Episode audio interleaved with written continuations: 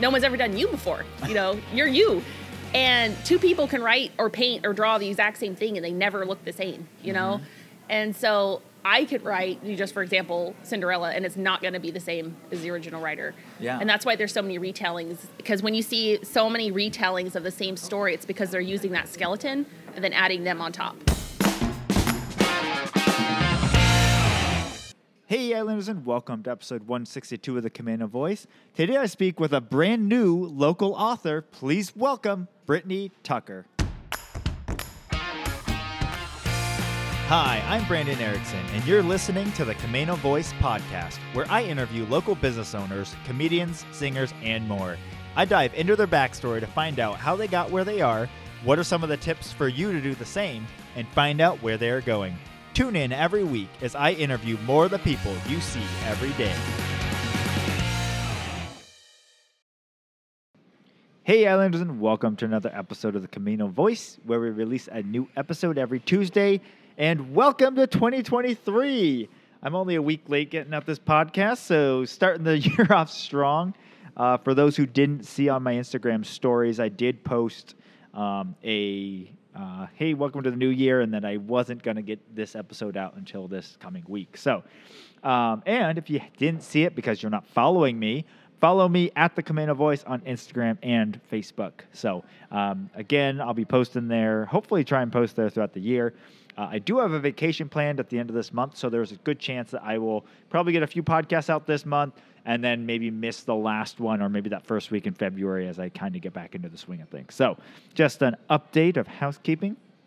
Hope you guys are all ready for a great 2023. Uh, 2022 was a rough year uh, for some people, um, myself included. There was a lot that happened in the year. Um, a lot of personal stuff, a lot of business stuff, a lot of lot, a lot, of stuff. Um, but here we are. We're starting a new year, starting the page off fresh, and uh, I'm excited. I'm I'm really really hopeful this is going to be a, a, better year than last year. Um, let's just hope for that. So, um, all right. Well, all that out of the way. Welcome to this episode uh, where I'm interviewing Brittany Tucker, um, who is a local author, uh, and she's releasing her very first book uh, this month. In fact, I think she just released it on the 10th, so a few days back. Um, but be sure to check it out. I've got the book in the show notes below, so you can buy it on Amazon, uh, and uh, you can also check out her website. So we get into all things about authors. Uh, what's the process you go through? How do you write multiple books? Um, she has this book she's launching, and then she's already working on two other books, and then hopefully launching another three or so next year. So she is like really trying to get out a lot of books very quickly. Um, and so, anyone who has done any sort of research on um, being an author and writing books knows how much of a time commitment and dedication that takes to do that. Um, so, anyways, I'm very impressed just by that alone, just that she's getting this many out. Um, so that being said, she does have these coming out, so be sure to look out. One we're going to be talking about today is a book called A Dowry of Mud and Snails. If I got that name correct, I really hope I did. Um, and so we get into a little bit of the background of it. Uh, she talks a little bit about that, and she also talks about some books that she has coming out later this year. So um, be sure to check out all of her stuff that's coming out. Um, yeah, so without further ado, here's my conversation with Brittany Tucker. Hey, Islanders, and welcome to an episode of the Camano Voice. Today I'm here with a local author, and the book she has releasing this month is called A Dowry of Snails and Mud. Welcome to the podcast, Brittany Tucker. Thank you for having me. So, before we get started, tell us a little bit about Brittany. Well, I it's cool because I just came back to the island about three years ago. I grew up in Florida, and then when my dad was stationed in Washington, we moved to the island when I was a kid. And I went to the Camano Chapel and um, loved it here. And then we moved away, and now my husband and I just bought our first house out here, and now I'm back, and I've got my daughter back in the chapel, and I'm just happy to be in the community again. Nice, very cool. So you said you grew. You said you grew up on Camano, right? Mm-hmm. Okay, and then where'd you go after that? Uh, we ended up going to Arlington because my parents have a farm out there. Okay. But you know, it didn't come out this way often. But as soon as we were ready to buy a house, I was like, "We're going to Camano." Nice. Um, so in throughout school, then uh, through junior high, high school, um, what were your interests? I was homeschooled. Um, I've actually never even set foot into a public school until I was an adult. um, I went through Christian Liberty Academy, but I've been writing since I was, I don't know, six or seven. Okay. And, um, and then I also wanted to be a hairstylist. That was like my thing. But it's writing just stuck. And about 19, I decided I'm like, okay, this is going to be a career thing. So I just started researching and studying and mentoring. And now it's like, okay, the time's come. I'm ready to start putting books out. So Nice. So when it came to writing, then, um, what was it about that really drew you in?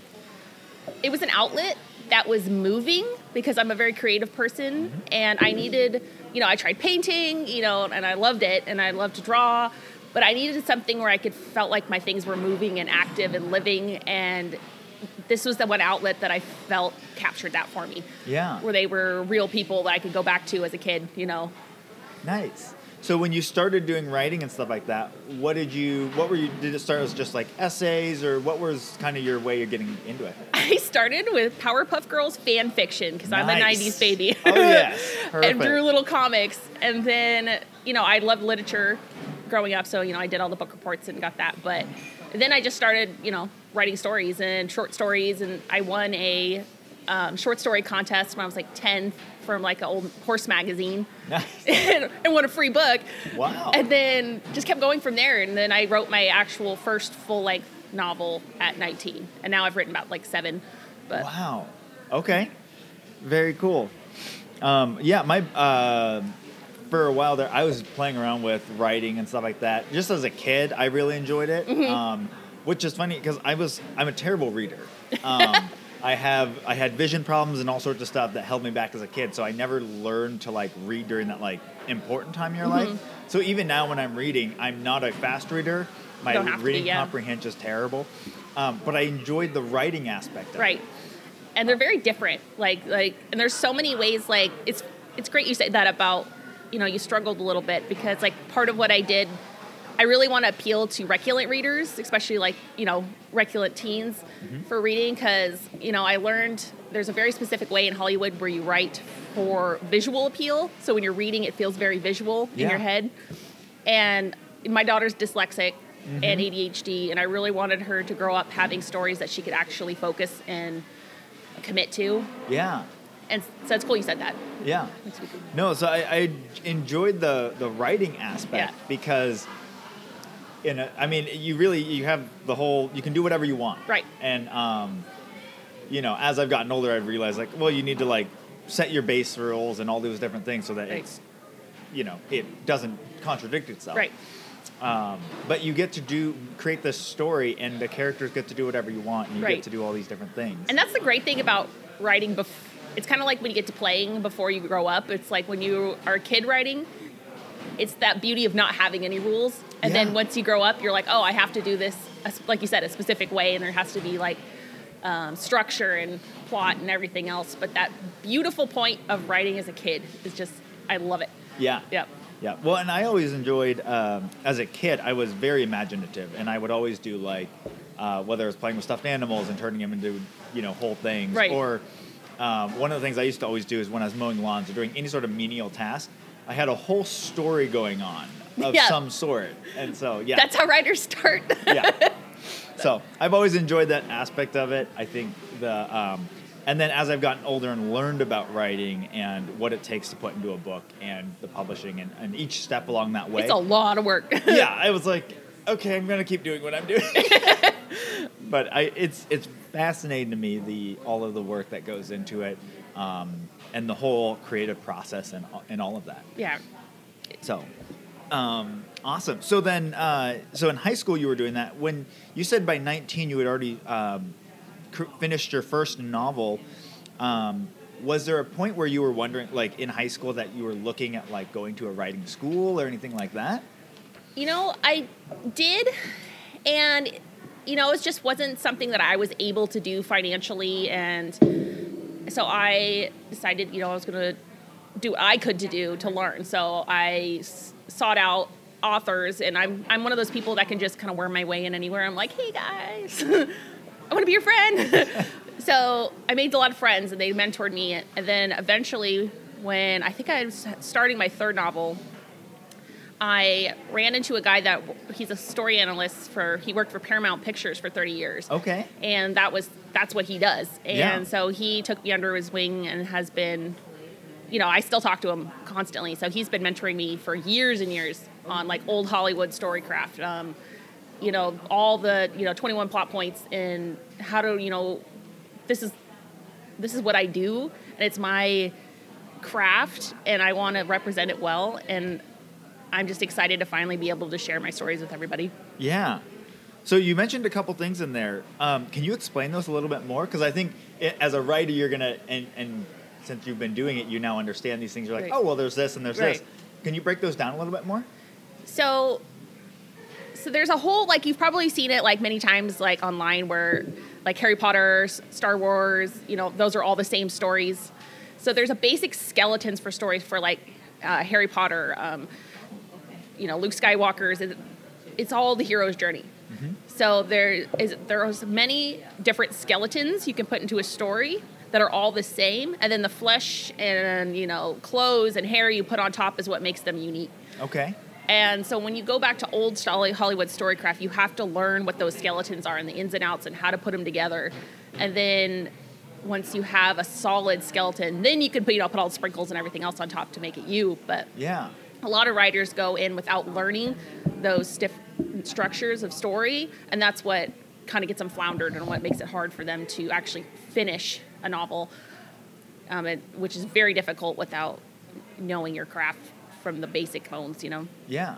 So then, how do you uh, that? Because I think so. When I looked at uh, story writing, or when you're talking about a story of like making something, how do you marry that with the idea of like, well, I want to be unique and something special and something that no one's ever done before? How do you marry those two ideas then? no one's ever done you before. You know, you're you. And two people can write or paint or draw the exact same thing and they never look the same, you know? Mm-hmm. And so I could write, you just for example, Cinderella, and it's not going to be the same as the original writer. Yeah. And that's why there's so many retellings. Because when you see so many retellings of the same story, it's because they're using that skeleton and then adding them on top. Okay. Make it, to make it unique. So the sprinkles and the whatever clothes you put on your story, that's what makes it you but having that structure makes it it gives that familiarity to the readers so they pick up and they're like this is something i'm comfortable like this makes me feel safe because they recognize that story um, and that's what makes things like you know harry potter and, lord of the rings and all those so popular is because there's that foundation and the fulfillment of plot that ma- that makes just gives that satisfaction to the reader when they set it down Yeah. Can you um, do you have uh, whether they're examples or just um, have in your experience um, when you're reading and stuff? Have you run into authors or books or things like that that you're like they didn't follow that and it's very like there's obvious issues because they did not? Um, yes, absolutely. Like with the with the way how digital the world is now, anybody can publish a book. Anybody can. Um, you upload a document on Amazon, click publish, and it's done. You know, and so a lot of writers are like, I don't understand why I'm not selling. You know, I've only sold one copy, and it was my mom that bought it. And while that's, I'm really proud of them for taking the effort to do that. They wouldn't have those problems if they just studied a little bit, you know. And then writer, the writing community is so great. Just reach out to anybody on Yeah. social media, and they'll be like, "Yeah, bro, let's talk," you know, and learn, you know. Yeah. So what uh, when you talk about 21 plot points, is that like when you're writing out your outline, you're kind of creating that story Yeah. arc? Um, one of my favorite examples of it is actually, have you seen Doctor Strange? Yeah. Yes. So there's the what's called the very first plot point would be called the opening image, Strength of Evil. So what do you see in the first scene of uh, Doctor Strange? All those guys fighting, and there's like all the cool sci-fi. And what that is is the promise of what's to come later in the story. Then you go to the next plot point, which is the familiar world, and you see Doctor Strange in his familiar world. You see him in his doing what he does and being cool and in his hospital. And then so if they started with that plot point, you'd be bored. Yeah. But because you had the promise of what's coming in the first plot point, it keeps the reader hooked. Then the next plot point would be the third is the inciting incident. So for Doctor Strange, that's his car wreck. Yeah. That's the inciting incident that starts the whole story because he's pursuing the um, a cure for his disabilities. Yep. And every single movie, every story, if you watch it, you'll watch those plot points go through the whole Yeah. way down. But not every story is Doctor Strange. Right. Right. They're all different, but they all have the same plot points. Yeah. Yep. Cool. So would it be safe to say that, like, you know, in some of the, like, Doctor Strange, the second one, they didn't quite follow as well? Yes. Absolutely. Actually, I think movies are probably because in a book, you know, that's going to take you ti a lot of time to go through in a mm-hmm. book, and and then you can like go back through a book and reanalyze certain pieces once you've finished the story. But I think movies are the reason movies are popular and why they're an easy example of like certain movies you'll watch immediately you'll get done. You're like, it wasn't satisfying. Right. It didn't hit any emotional level. Um, That's because old Hollywood followed all those plot points, and newer stories they don't do that anymore as much Yeah. as they used to. Yeah. Um, especially now with like um, Hulu and the Netflix series taking over, which people love. That's they're do that's great, but Mm-hmm. people are more like instant gratification now. They want like a you know 45 minute episode and then they can go. Yeah. So things are different now than they used to be. Yeah, yeah. No, and I, yeah, I just think that's interesting how it is one of those things where it's like you want to be these unique or different or whatever like that, but like if you don't follow the formula, and, and some of this happens in like marketing or things like Absolutely. that too, where like you're trying to market and create something new and exciting and all this stuff, but like it ends up being the same thing over and over. You Right. just have to adapt it to the platform you're on, but it's the same thing. right. So Exactly the same. yeah, very cool. Um, so, uh, why did you choose fiction over whether? Uh, what? I guess fiction is a very large genre, obviously. Um, but what drew you to that versus any other style of writing? the kind of like what you were talking earlier the ability to do anything the the openness and i could create whatever i wanted wherever i wanted and so i'm mostly 90% of fantasy writer so actually dowry snails and mud is my first non-fantasy piece um, i got into the time period i started wanting to write something a little different. And my family members had one of my family members had dug up a ton of research and genealogy going back to 900 you know Wales. And i remember looking through all this and there was a little note on the side that said so and so can't pronounce the name was married into royalty in 900 Wales. And i was like what would that look like like can you imagine just being like plucked up and oh time to go you know time to get married and so that kind of just started how I was like, who would that person be? What would they be doing? You know, and who would this ancestor of mine from a thousand plus years ago be thinking when this happened to him, her? So I just started thinking. It just kind of stuck with me who this great something grandma of mine would be doing, and I'm like, okay, sitting down. This is going to be a book now, and so I did a ton of research into my genealogy and into Welsh culture, and I, I blend. I wanted to blend that into something that was very comedic. I wanted to make something that's like another kind of Princess Bride feel. Like it's not super serious, it's not taking itself too seriously, but you also get that sprinkle of. I wanted to add that sprinkle of culture into it, um, and then I also wanted to write something that's kind of like a fun, warm story you could sit down by the fire and read in one afternoon, like a like a notebook kind of thing. You can go back and read it like five, six times, and it's still just as good as the first time you read it. So that's what got me here. Nice, cool. So, what was um, what does that research look like for you? a lot of digging. Um, I went through. I mean, obviously, you can't trust everything you find on the internet. What? what? So a lot of um, talking to people, finding people who actually, you know, actual Welsh people, and finding people online I could talk to, digging through libraries and actual. Um, like historical record kind of research, and I kind of like I said, I didn't want it to be too serious because people, if I put too much, people are always like, "That's not right." So I kind of wanted to make it loose, but like down to you know the food they ate and it's and the way they dressed and the way their wedding ceremonies are and it's just really fascinating so i sprinkled that all throughout there so you know maybe people would want to go and be like i want to learn about more about my culture you know my people you know Yeah, and everything like that nice. So then, um, this one is set in a Western setting, correct? it's welsh A yeah. Welsh. Okay, got it. Um, okay, so then a- as you were building that out, then what was, I guess, how do you like you get a general idea, then what's your next? How, what's I guess walk us through kind of your writing process after you kind of got the research start. Then what do you do from there? So I wanted, I had decided that I wanted to write something I had never written, which would be a romantic comedy. So I'm like, okay, so what's the base skeleton of a romantic comedy? It's guy gets girl, guy loses girl, guy gets girl back, which is the basic skeleton. So I'm like, well, I'm gonna do a little different. So I'm gonna do girl gets guy, guy loses, girl loses guy, girl gets guy back. So I'm like, okay, that'll kind of break it up a little bit. And I, so, well, Wales has I just you know they they have princes, and then then because you know they the king is mm-hmm. England. So one of the things I in my research that struck me is that when the prince had so many sons, so many princes, there was too many princes, so they would marry him off to towns that were not behaving or not doing taxes or not doing that. And I thought that was hysterical. So I'm like, okay, we're gonna have a community of people that king or you know the king the head prince needs to get under control. So he ships off his sixth son who doesn't really care uh, off to this village to get them to pay their taxes. And Rhea who is the main character in the story is the mayor's daughter because in those times the wel- villages had mayors. All the welsh villages had mayors. And so her dad's like okay this is a great opportunity for you to get our taxes paid off. You can schmooze this guy right and so the prince is trying to schmooze her into giving the you know paying the paying off their taxes and she's trying to smooth him into paying them off but neither of them actually have the money and it's just a big old hot mess and it's just a really fun story Nice, very cool. So then, um, was is this a series that you were looking at like um, continuing on with, or is it?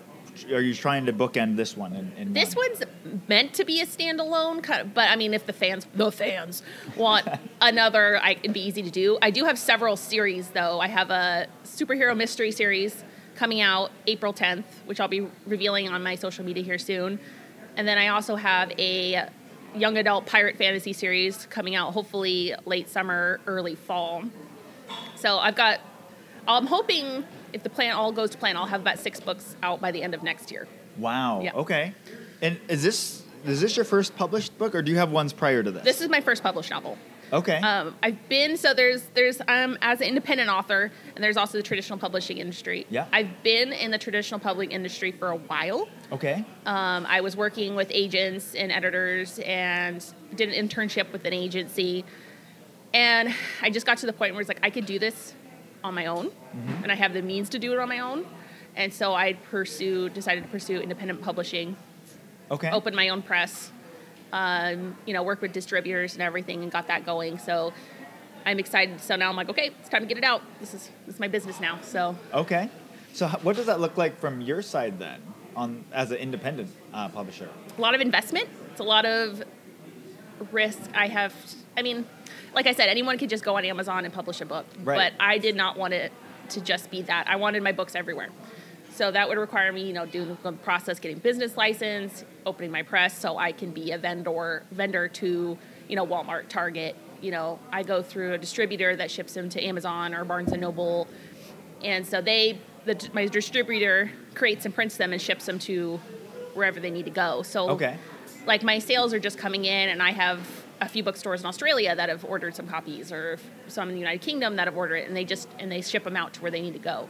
Okay. But if I had just published on Amazon as a digital, that's not possible. You have to go through the whole shebang to get the ability to go out, you know, internationally. outside of that. Okay, awesome. And then from a business side of that, then does as a publisher, do you end up because normally like authors earn their money from royalties on Mm-hmm. the book.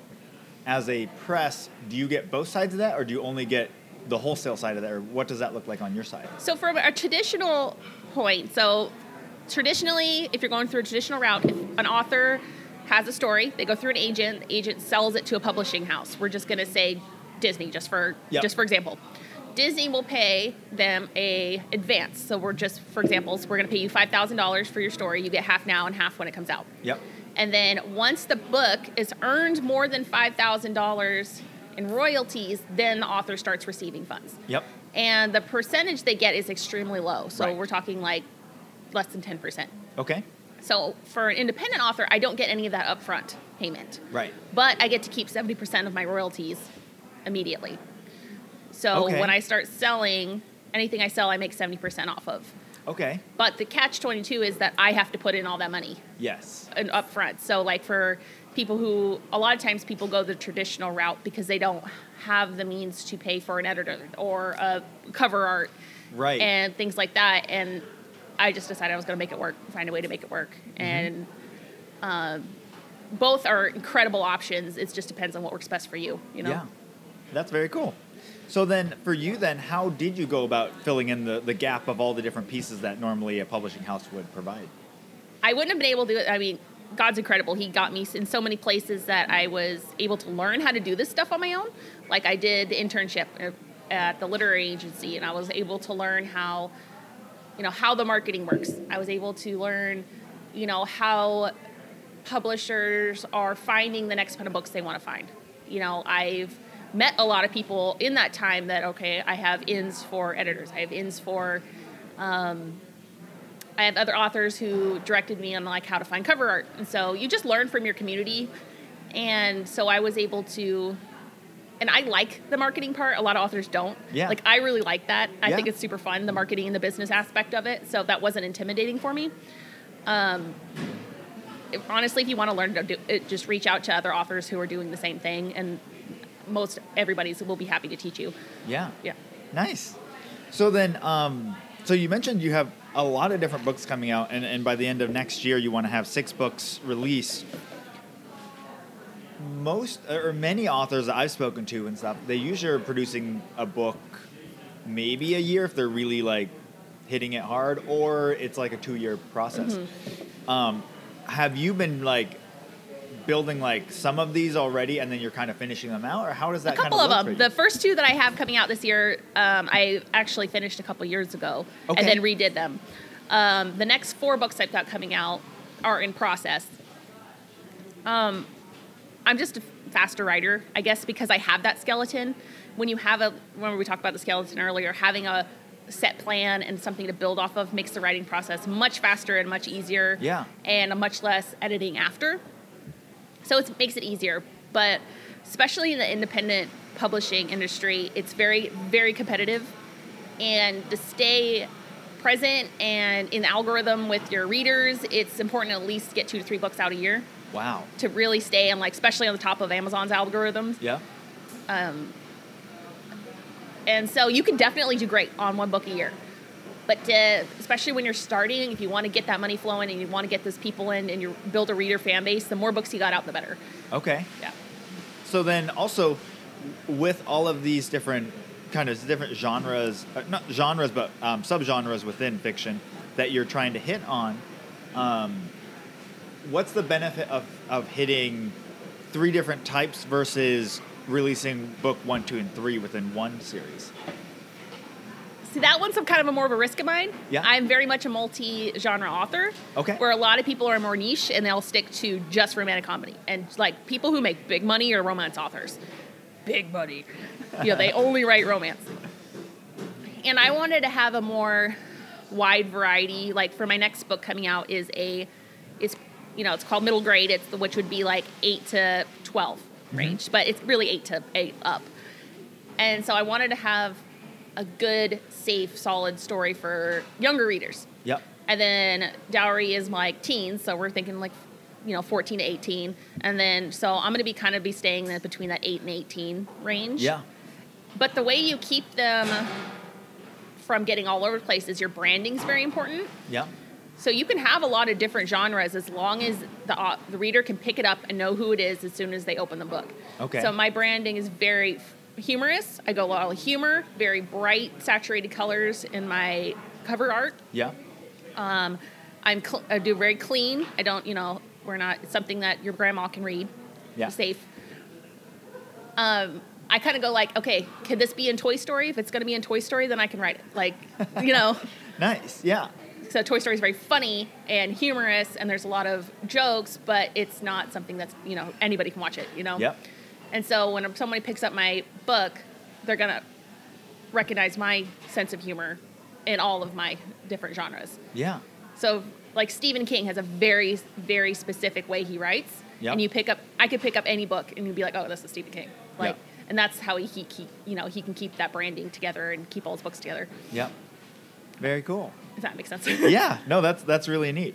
So then, um, what is your? I guess when did you start kind of really hitting it with marketing for a dowry of snails and, and mud, and then what has that looked like? What what are the channels you use? How do you get going on that? I am very aware of what I'm not good at, and I'm I'm not good at multi. I don't really care for social media, but it is 100% necessary for marketing. Yes. So I'm like, okay, I'm not great at this, but there are people who are. So I have reached out to people who have been helping me build up a social media platform, which has been very beneficial. And you know, so I've I'm, one thing I learned is that you should a lot of authors try to like be on every single kind of social media platform. Yep. Where I've learned that it's better to focus on like just say two Okay. and put your focus in like two and build up that. So you know, I'm mostly right now on Facebook and Instagram. Okay. And how do people find you on those? Um, you can look up author Brittany Tucker on either of them at author Brittany Tucker, Okay. and you'll find me. And I've got a few events coming up, which you'll see on my social media. So the eighth, I have the eighth of this month. I have a, lo- a virtual launch party going on, which I'll be giving away free signed cover hardcovers, free ebooks. Um, I've got some mugs, and I'm gonna give out some Amazon gift cards for people who just want to attend. Okay. And then I've got, just actually got confirmation this morning that I'm going to be doing a book signing on the 28th at Wits End Books in Stanwood. Oh, very cool. Yeah, I'm going to try to get make that like a little local community thing. Nice. I've noticed like the community has been my biggest, biggest um, help. Yeah. Um, I think a lot of people forget how important the people around them are. Like just down at the store and just talking to everybody, and the word of mouth that gets around has probably been the most helpful Yeah. Nice. Very cool. So then, um, so it sounds like you've you've started all these different things. Are the other series that you're starting? Are those are those planned to be series? I guess is the question. Yes, um, I've got the kids store series I've got coming out. It's going to be four books, and then the pirate one I've got coming out. It's going to be three, and then you know we'll see what goes after that. I'm always making new stuff. Yeah. Um, yeah, I'll have lots of stuff for people to read. Nice. And then, are you ever planning on uh, uh, adding in or doing um, audiobooks for any of your series that you're Working on it. Okay. It's a it's a long process, um, and it's not one I'm very familiar with. So it's Right. taking a lot of re- research to. But hopefully, in the future, within the next couple of years, I'll have some audiobooks going. Okay, very cool. I, I've um, I because I'm not a strong reader. Are primarily, huh? yeah, that's pretty Yeah. much all I do. Um, but it's again, it fascinates me as I start looking behind the curtain on how those are produced. Yeah. the people that do them. Um, there's Yep. actually um, a previous guest, uh, Caitlin Kinnanen. Um, she actually is starting. She's done a few different audiobooks, and I asked her because I was like, "How do you, when you're doing a book, especially if it's a series, how do you continue to keep the same tone of voice and everything for these Right. different characters? And how do you build that out so you actually have different voices and intonations and stuff for all these different characters?" That's still something I'm figuring out too. So if you find out, please tell me because I haven't got there yet. yeah. Well, she it was really interesting. She said um, when it comes to like certain books, when she's doing voices, she's like, I've only done one within book, you know, a book so far. Um, but what they do is, as you're getting it produced, right before you speak for that person, they'll replay you speaking as that person, and she's like, then it's actually fairly easy for you to read, you know, read that line. oh, in so she's doing it herself. Yeah, she's doing it for another author, but yeah, Oh. she's she's the voice. Oh, okay, okay. So- So. I was like, whoa, that's brave. She's doing Yeah. it on her own book. yeah, yeah. When it comes to fantasy stuff, I'm sure it's very difficult. Um, so very cool. So then, um, what do you see as your future? I, I know you've got other books and stuff um, from a publish self publishing side or publish book publishing side. Um, do you ever think that you would ever expand into bringing in other authors or people that kind of align with what you do? Um, I th- I want this to be hopefully, you know, God bless my lifelong career. Um, I have several other authors that I'm very good friends with and I work with that you know hopefully we can start doing some projects together. I actually have a writers retreat coming up at the end of summer, which I'm really excited for, Nice. where we're all going to get together and come up with stuff. But um, mostly just we'll see see where God takes me and see where things go, and all I could do is one book at a time. And if I could make enough off one book to pay for the next book, I'd be thrilled. You know. Yeah. you know, because then I could keep it going and keep you know stories out to readers, and that would be wonderful. Yeah. Very cool. All right. Well, I like to end every podcast with some rapid fire questions. So the first one is what purchase of $100 or less have you enjoyed the most in the last three months? New rubber boots, Nice. so Yeah. my socks aren't wet. yes. Well, especially with the snow and everything we've been having. so. All right. Uh, who is the most influential person outside of your family in your life? Oh, outside of my family. Probably my friend, author friend. Her name is Jensen Reed. It's her pen name. She's been with me doing this since like 2018. And she just doesn't let me give up. And if I start getting down on myself, she's like, dude, shut up. Get to work. And just having that kind of blunt, honest support is so important, especially in such a co- co- competitive um, career choice. Nice. so I appreciate her. Very cool. All right. This is a fill in the blank question. It's I know this is weird, but I've always wanted to blank. Dig up dinosaur bones. Nice. that would be very cool. All right. Uh, who is an interesting or fascinating person that I should interview next? In community wise or just period? It can be uh, pretty wherever. Well, if you want another author that's really great, there's my friend Trisha Wentworth. Has just released like she has an enormous amount of books. She has two a series have come out called Enchanted Kingdom, and the sequel that has recently come out, and they are incredible. They are like uh, Cinderella retelling, kind of like I mentioned earlier. And I typically don't like those. I think they're they just I'm not a fan of Cinderella, but I burned through these books in like two days, and now I have to wait for the third one. And she's an incredible human. Nice. It would be a great interview. Okay. Very cool. And lastly, what piece of advice would you give your 20 year old self? Chill out and be patient. Stop stressing so hard about getting everything done now. Yeah. Things take time and years, and I think I expected way too much of myself when I was 20. Yeah. Nice. Very cool. Um, well, thank you so much for joining me on the podcast today. Thank you for having me. I really appreciate it. Yeah, I'm excited. I'm excited for your books to come out. Um, I, whenever I have authors on, I always am, feel bad because I'm like, I probably won't read the book, but when those audiobooks come out, When those audiobooks- I'm sure I'll be listening. I'll let you know. All right, sounds good. Well, thank you so much for joining me on the podcast. okay, today. thank you. All right, and Islanders, I will talk to you on the next one. Well, a big thank you to Brittany Tucker for joining me on the podcast today, and thank you for listening. If you haven't already, be sure to rate, review, and subscribe to our podcast on your favorite podcast platform. It really helps us be found by other Islanders like yourself. And for more information on this episode, you can go to CamanoCommons.com slash podcast. That's CamanoCommons.com slash podcast. Thanks for listening, and see you next time.